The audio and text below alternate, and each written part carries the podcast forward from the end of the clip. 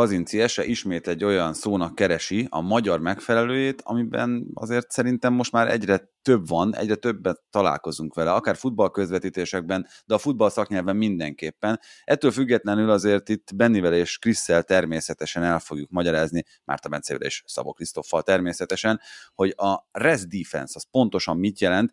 Én itt felírtam magamnak egy rövid meghatározást, ami nem biztos, hogy tökéletesen fedi a valóságot, de hát miután ti ennyire okosak vagytok, ezért majd segítetek abban, hogy még inkább tudjuk interpretálni ezt a nézők felé. Szóval a Rest Defense az a labdát birtokló csapat tagjainak a felkészülése a labdavesztés utáni átmenetre. Ezt mennyire gondoljátok helyesnek? Lehet egyszerűbben fogalmazni, azt mondani, hogy azok a játékosok, akik a labda mögött maradnak. Még ez sem az, azért nem igaz teljesen, mert ugye úgy is felépítheted a rest defense hogy ha mondjuk valaki már úgy helyezkedik előre, hogyha esetleg ott van a labdavesztés a labda előtt, akkor ugye ezt például a Manchester City-nél látjuk nagyon sokszor, hogy a, a, az ellenfél hátul helyezkedő bal hátvédjén már ott van elől a mit tudom én, régebben már ez volt, most éppen Bernardo Silva, és azt várja, hogy ha esetleg rossz az a passz, akkor ő azonnal úgy helyezkedjen, hogy azt minél gyorsabban és rövidebb időn belül visszaszerezze azt a labdát.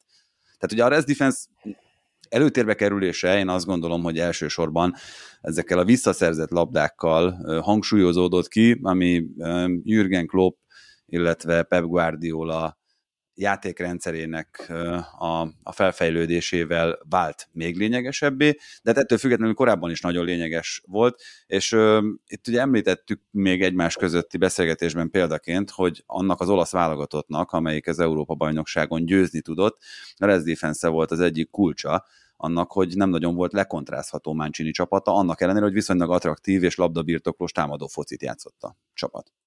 Igen, tehát szerintem ez valahol úgy lehetne jól, egyébként ez egy nagyon jó induló pont, amit most mondasz, Tibi, mert hogy ez, valahogy ezt úgy lehetne megfogni, hogy a rest defense az inkább egy koncepció, és nem feltétlenül önmagában egy alakzat.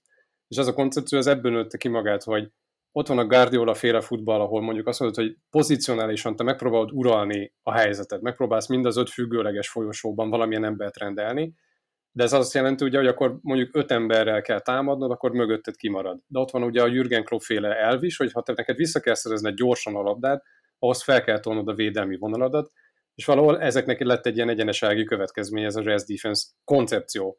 És ugye azt megszoktuk, hogy amikor mondjuk egy fociról beszélünk, akkor nagyjából ugye vannak ezek a játékfázisok, hogy nálad van a labda, vagy nincs nálad a labda. De itt jön be a kérdés, amikor nálad van a labda, hogyan készülsz fel arra, hogy nem lesz majd nálad a labda. És ugye itt született meg ez a koncepció, ez a Németországból ered ugye ez a név, ez a Restverteidigung, ahol ugye a Verteidigung ez a védelmet jelenti, a rest az meg a maradékot, csak hogy ugye a rest, a, ezt átvette ugye rest defense-ként az angol, és ugye a rest az ugye egy dupla jelentős, jelentésű, ott van az, hogy a rest mint pihenés, tehát mint hogy egy ilyen passzív lenne, akinél nincs a labda, tehát hogy van egy ilyen áthallás, ami egy kicsit ilyen félrefordítás is, hogy akkor az biztos azokat a tagokat jelenti, akik ott csípőretett kézzel várják, hogy valami történjen a kapunál, de valójában itt inkább a maradékról van szó, hogy mi marad hátra azok közül, akik még nincsenek ott a labda közelében. És itt van az, hogy akkor mondjuk ha van az az öt ember, aki támad, akkor ki az az öt másik, az hogyan fog helyezkedni? Az elkallódik? Az csak így valamilyen pozíciót felvesz ott a saját térfelén, vagy szorosan egymáshoz tapad, vagy lekapcsolja valahogyan az ellenfél átmenetét, és hát erre találnak ki most már egyre ilyen kidolgozott ilyen alakzatokat is, akár, hogy a 2-3-as rest defense, vagy a 3-2-es rest defense, attól függően, hogy ki milyen, milyen játékos milyen készségekkel rendelkezik, és akkor az adott játékhelyzetben hogyan tudná lekapcsolni az ellenfélnek a labdaszerzését. Kérdeznék egyet tőletek, erre vonatkozik, vagy ide lehet vonni azt is, hogy egy szögletrugásnál hogyan, uh-huh. hogyan helyezkedik egy csapat? Például, hogy ki a leghátsó embere, és miért ő a leghátsó embere? Abszolút. Abszolút. Tehát minden labdabirtoklási fázisban ez teljesen mindegy, hogy éppen szöglet, szabadrugás, bedobás, vagy egy, vagy egy aktív játékszituáció, mindenhol erre használjuk, és egyébként csak még annyit kiegészítésképpen magához a, a kérdés, meg a témafelvetéshez, hogy szerintem az összes eddigivel szemben most vagyunk a legjobb és a legtisztább helyzetben, mert itt azért mégiscsak egy olyan szóról van szó, amit korábban egyáltalán nem használtak a futball szaknyelvben sem, tehát itt most akár több évre visszamenőleg, hanem egy viszonylag új szerzemény, ez amiről beszélünk, és erre én azt hiszem, hogy kell is, és lehet is megtalálni megfelelő magyar módozatot. Hát, hogyha már csak azt nézem, hogy itt a kazincies és csoportban mennyire voltunk aktívak, akkor pont azt számoltuk, hogy 12 fölött járunk talán a saját javaslatainkban, talán soha nem voltunk ennyire termékenyek még, de majd mindjárt jönnek ezek. Akartok-e még valamit mondani magának a Res Defense-nek a, a filozófiájával, vagy a jelentésével kapcsolatban?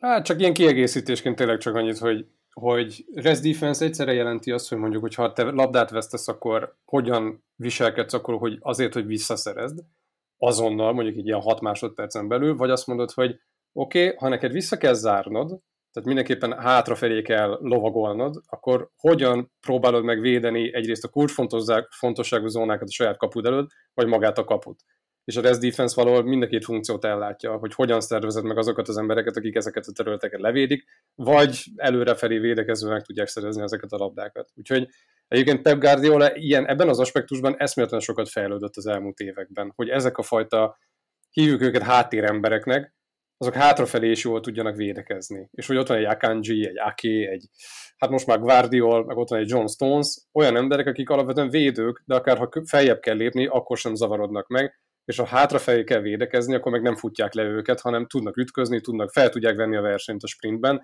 és nem egy Aymeric Leportról van szó, aki meg hát ilyen esetekben mondjuk könnyen legyűrhető volt. Nekem pedig az jutott eszembe, mondta, hogy... Allegri ennek a legnagyobb mestere azért.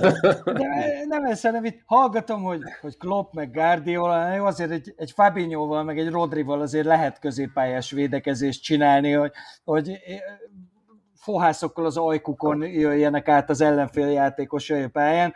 Én sajnos egy olyan csapatnak szurkolok, amelyiknek nincsenek nagyon jó futbalistái, viszont van egy edzője, akinek a rest defense gyakorlatilag maga az edzői filozófiája, mert ha a kapusánál van a labda, akkor is arra készül, hogy mindjárt elveszíti, és mindenkit úgy rendez el a pályán, hogy hogy akkor rendben legyen minden, hát akkor rendben is van, de mondjuk nézni nem a legjobb. Benni most megnyitotta a kaput a Catenaccio és a Res Defense között. nem én voltam, én csak Zárjuk is Na nézzük akkor a javaslatokat, mert tényleg én itt azon gondolkoztam, hogy valahogy mindenképpen a biztosító, biztosíték szavakkal lehetne érdemes játszani, és ö, akár az, hogy biztosítóvédelem vagy biztosíték, ez a kettő, ez ez szerintem akár el is férhet, mint javaslat. Domának nagyon tetszett a javaslata, ő azt írta, hogy kontravédelem, pont arra vonatkozóan, amit itt Krisz már említett, hogy a kontrák elleni védekezéssel kapcsolatban ez felmerülhet, de például Beregi István a magyar válogatott videóelemzője, amikor a, az M4-en különböző műsorokban szerepelt, ő beszélt már erről sokszor, és ő maradékvédelemként emlegette, tehát ilyen szinten ő ezt már Tükörfordította. Igen, tükörfordította, de hát azt érdemes esetleg meggondolni, hogy ez mennyire jó az a tükörfordítás. Háttérvédelem, utóvédvonal, ezek jöttek még a csoportba javaslatként, de akkor hallgatom még, mert ugye Ákos is írt például, hogy nektek például milyen, milyen olyan ötletetek van, ami, ami még bevehető itt a kísérletezésbe. Hát Tibi, most ugye lelőtted az én ötletemet, mert én a háttérvédelmet dobtam be.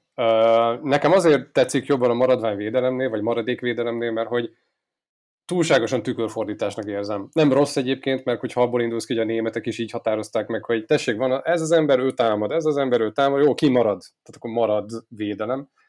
Úgyhogy valahol ez logikus. Nekem, nekem csak szimplán nem tetszik a hangzása, egy kicsit ilyen túl, túlképzett szónak érzem. Én ezért dobtam be inkább helyette a háttérvédelmet, mert hogy szerintem kifejezi azt, hogy ki az, aki a támadáshoz, ugye maga a res defense, meg amiről beszélünk, ez egy unalmas dolog. Tehát ez nem egy, a látványa a futballpályán, azt nem szúrja ki az ember, mert ugye általában a szem azt követi, ahol éppen zajlik a játék, ahol a labda van. A res defense meg az, ami gyakorlatilag a labdától az egyik legmesszebb van a pályán. Viszont ugye kulcsfontosságú abban, hogy majd a következő másodpercekben téged ne tudjanak lekontrázni. Uh, és, és hogy ez a fajta ilyen háttérbeliség, nekem ez, ez így kifejezi azt, hogy háttérvédelem, mert hogy nem azt mondod, hogy csak a védelm, védők vagy a védelmi vonalad van ott, hanem azok az emberek, akik ott hátul a hátteret biztosítják, és ha kell, akkor feljebb tudnak lépni, meg akcióba tudnak lendülni, úgyhogy én emellett szeretnék érvelni, hogy háttérvédelem. Mhm. Ákos megfejtései között van egyébként a fedező, ami az áthallása miatt tetszett nekem nagyon, de szintén Ákos írta azt is, hogy utóvéd, ami nekem tetszik. Mert így benne van az, hogy Hát, ugye, hogyha ilyen, ugye a futballt is mindig ilyen háborúnak képzeljük el egy kicsit, és nem véletlen, hogy nagyon sok áthallás van az ilyen csatatéri lingóval. Nekem az utóvéd, az utóvéd, az tetszik ezek közül. Abban, abban szerintem benne van, hogy hát ilyen utolsó mencsvár. Mert ugye ők azok, ez, ezek azok a nem mondom, hogy azok a játékosok, hanem ez az a felfogás, ami a, az ilyen váratlanul kibontakozó helyzetekre reagál, ilyen utolsó védvonal jelleggel. Egyébként ez jó pofa ez a szó, hogy utóvéd, az egyetlen bajom, tehát hogy ugyanaz, amit Benni is mondta, az egyetlen bajom, hogy egy kicsit úgy hangzik, mint egy ige, hogy utóvéd. Mit csinálsz? Utóvédesz. De közben meg egyébként az benne van szerintem is, hogy most taglaltatok.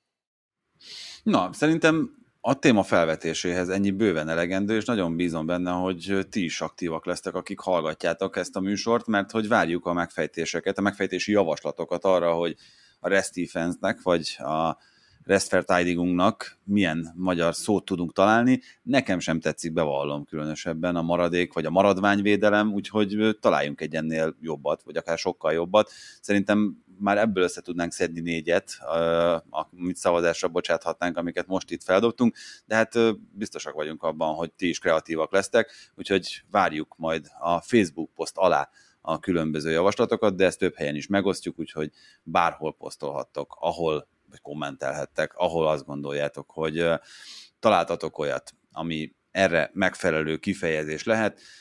Benni Krisz, nektek nagyon szépen köszönöm az eheti közreműködést is, nektek pedig a figyelmet, aktivitást kérünk. Köszönjük. Sziasztok!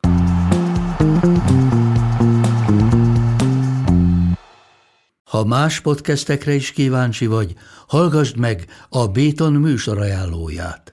El tudod képzelni, hogy a podcastet, amit éppen most hallgattál, fél év múlva már a mesterséges intelligencia generálja? Mi sem. De ha érdekel, eljött már a gépek lázadása. Hallgass bele az Embertelen podcastbe. Orsós Lajos vagyok, a műsor házigazdája. Egyelőre még élőben. Egyelőre. Fedezzük fel együtt, hogyan ismerkedik, randizik, mesél és vitatkozik Betty és Péter, két teljesen mesterséges intelligencia. Lajos, a podcast címét mond még egyszer, Léci. Oké. Okay. Embertelen podcast.